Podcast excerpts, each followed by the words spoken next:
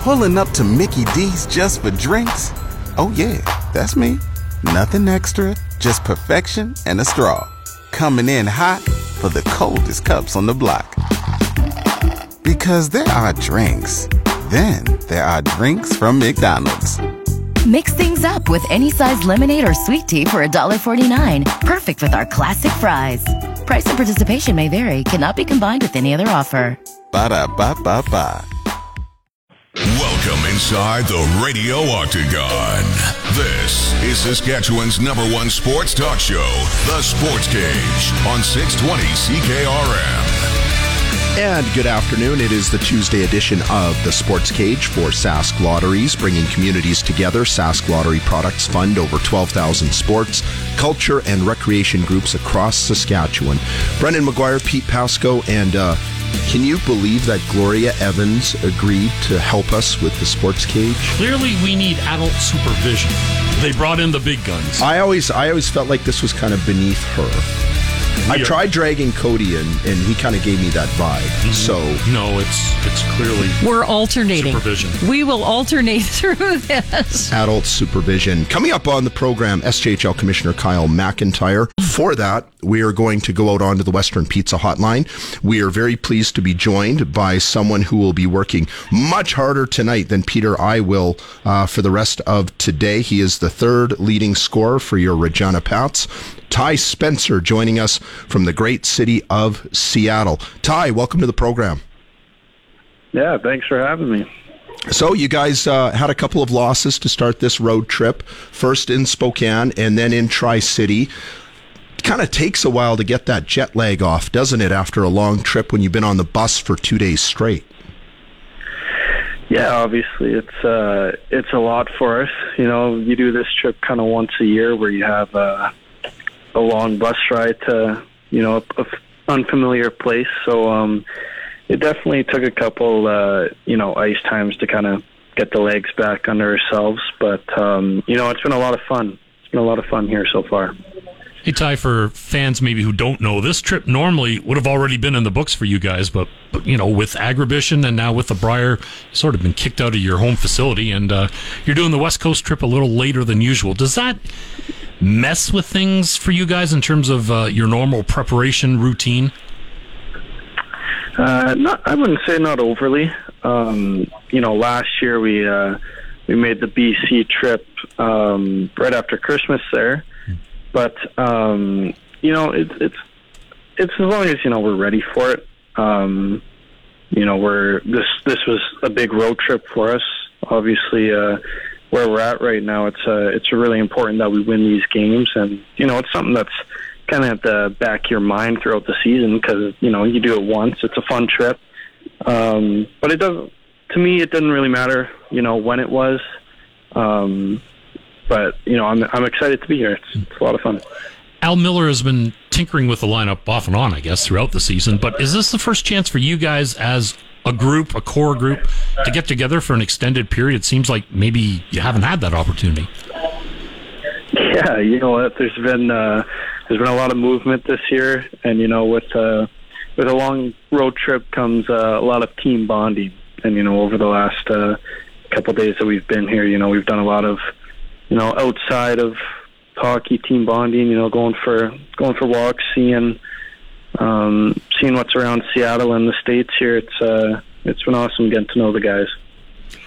That uh, that last playoff spot in the Eastern Conference, the eighth spot, it it slipped a little further away because of those last two losses. But I'm assuming you guys are still sit, uh, staying positive and still in the hunt until you're not. Yeah, absolutely. You know, it's been uh, it's been a grind, that's for sure. Um, the second half of the season, you know, we've got, we kind of know where we are right now, and uh, know how important these games are. And you know, it's yeah, you know what, we might have slipped a little bit, but you know, it's a mindset. And uh, you know, as long as we're positive and you know having that right mindset, um, there's still a chance, and that's what uh, we believe that we're going to make it. Our guest on the Western Pizza Hotline is Regina Pats forward Tye Spencer. Perfect pizza with a generous amount of toppings, plus Greek food like souvlaki, ribs, salads, all the goodness you can't make at home. Call Western Pizza today. Tye, I think some of the fans would be curious to know Who does Tye Spencer room with? Who does Tye Spencer hang around with when he's on the road or back here in Regina during the season? Who are some of your teammates that you're especially close with? well, uh, the second half of the season, I'm with uh, I'm rooming with Zach Moore. He's a familiar face, also from from Saskatoon. But uh, I got some close buddies: uh, Braxton Whitehead, Sam Aremba, Tanner Howe. You know, we've kind of Braxton being my age and Sam living close, always playing against him along with Tanner. Um, you kind of make those connections just through, um, like I said, playing against each other. But uh, I've been uh, busing with Whitehead, and you know, on an 18-hour bus ride, you kind of you figure uh, you learn a lot about him, and uh, yeah.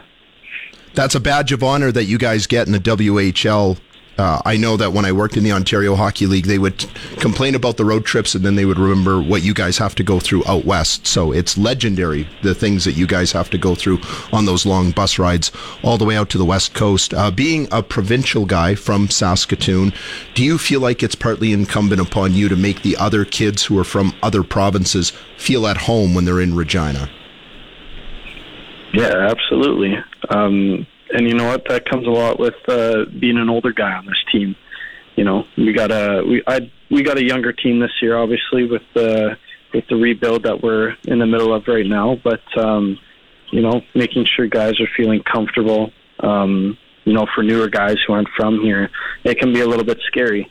And uh, you know, when I was younger, I was uh, I was originally drafted by Kamloops, and when I first went out there, um, it was a little nerve nerve wracking, but uh, it was the players, the older players, that made me feel comfortable. And you know what? That's just what I'm trying to do with these younger guys here. You uh, not a rookie by any means, uh, but you're having probably, and I haven't looked at the numbers. I'm assuming it's your best offensive season in the league. After that number 98 guy moved on in the offseason, uh, did did the coaching staff come to you and say, "Hey Tye, we we need you to uh, to play a bigger role in the offense this year," or how are you feeling about the way your season's gone?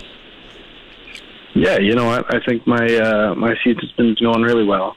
Um, obviously, with the with the loss of Connor, we knew things were going to change. Um, you know, he's a great player, but um, you know now that he's gone, um, you know everything kind of kind of changes for us.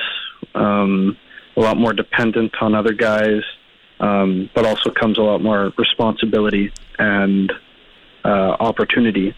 And so, you know, with the with younger guys coming in here and older guys being relied on, um, you know, I, I think we've done a good job of it. And uh, I think with where our team is at and what our team is uh, striving for, I think uh, there's a lot of potential for us. You mentioned uh, earlier your hometown up the highway that you share with uh, Zach Moore. Got to ask, what's the chirping like when you guys get together with the Blades? uh, you know, the Blades have been uh, have been my uh, favorite team growing up. So whenever I play against them, I think it's uh, it's pretty cool. But yeah, we got a couple guys that were previously on that team, and uh, you know, it's last year playing them in the playoffs. It's uh, it gets a little rowdy, that's for sure. There's definitely some uh, some chirps going around. It's a competitive league. That series last year I don't think we need to revisit. It was a heartbreaker the way it ended. Is there still some carryover from that when you play the Blades? Uh, yeah, it's always it's always been in the back of our minds. Um, like you said, it was kind of a kind of a heartbreaker, you know, being such a close series. Um, I use I personally use it as motivation. Mm-hmm. I don't know about some of the other guys, just because um, I don't know if they were on this team at the time, but uh, um, yeah, I definitely use it as motivation playing against them. I noticed on the schedule it was uh, earlier this week the Boston Bruins were playing in Seattle, and one of the cool things about doing that West Coast road trip was that you got to go and see some NHL games while you were out there. More in Vancouver now that Seattle has a franchise. Somebody's waving at me out the window. That was very distracting. Uh, d- did you guys get a chance to go see that game between Boston and Seattle, or do you get to see any NHL games while you're on this West Coast road trip? Uh, you know what? No, we didn't. Uh, we didn't get out to see the Seattle versus Boston.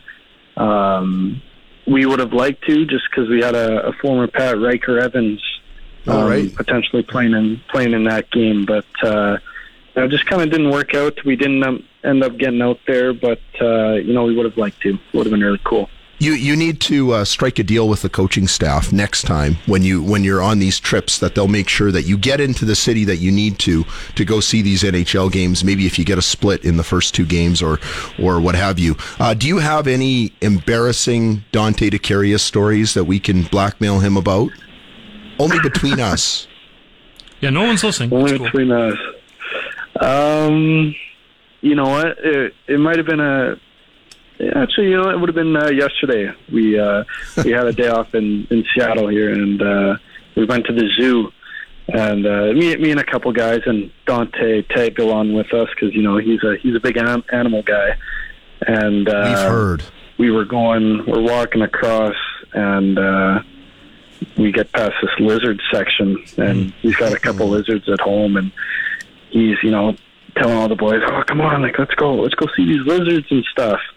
Um, they didn't end up being in there, but there's a couple snakes, and I was just asking him some fun facts about what he knows about them, and I thought it was pretty funny. It probably stunk when you walked past there, and you could have said, "Smells like Dante's basement." But all Oh kidding. yeah, he's got all the all the aquariums and animals in his. Drew, Drew Posty and I were summoned to help him lift this tank up two flights of stairs, and you couldn't like shake this tank because it was like made of you know it was homemade probably by him. It wasn't very well put together, obviously, and there was all this glass on it. So Drew and I know all about that. Is there one person on the roster who you would say is the biggest prankster on the Regina Pats? Ooh, prankster. Um, if I'm gonna be honest, I'd probably go with myself. Nice. You win the trophy. Near, uh, near Zach Shantz. Those are Okay. The pranksters. Can you share any stories?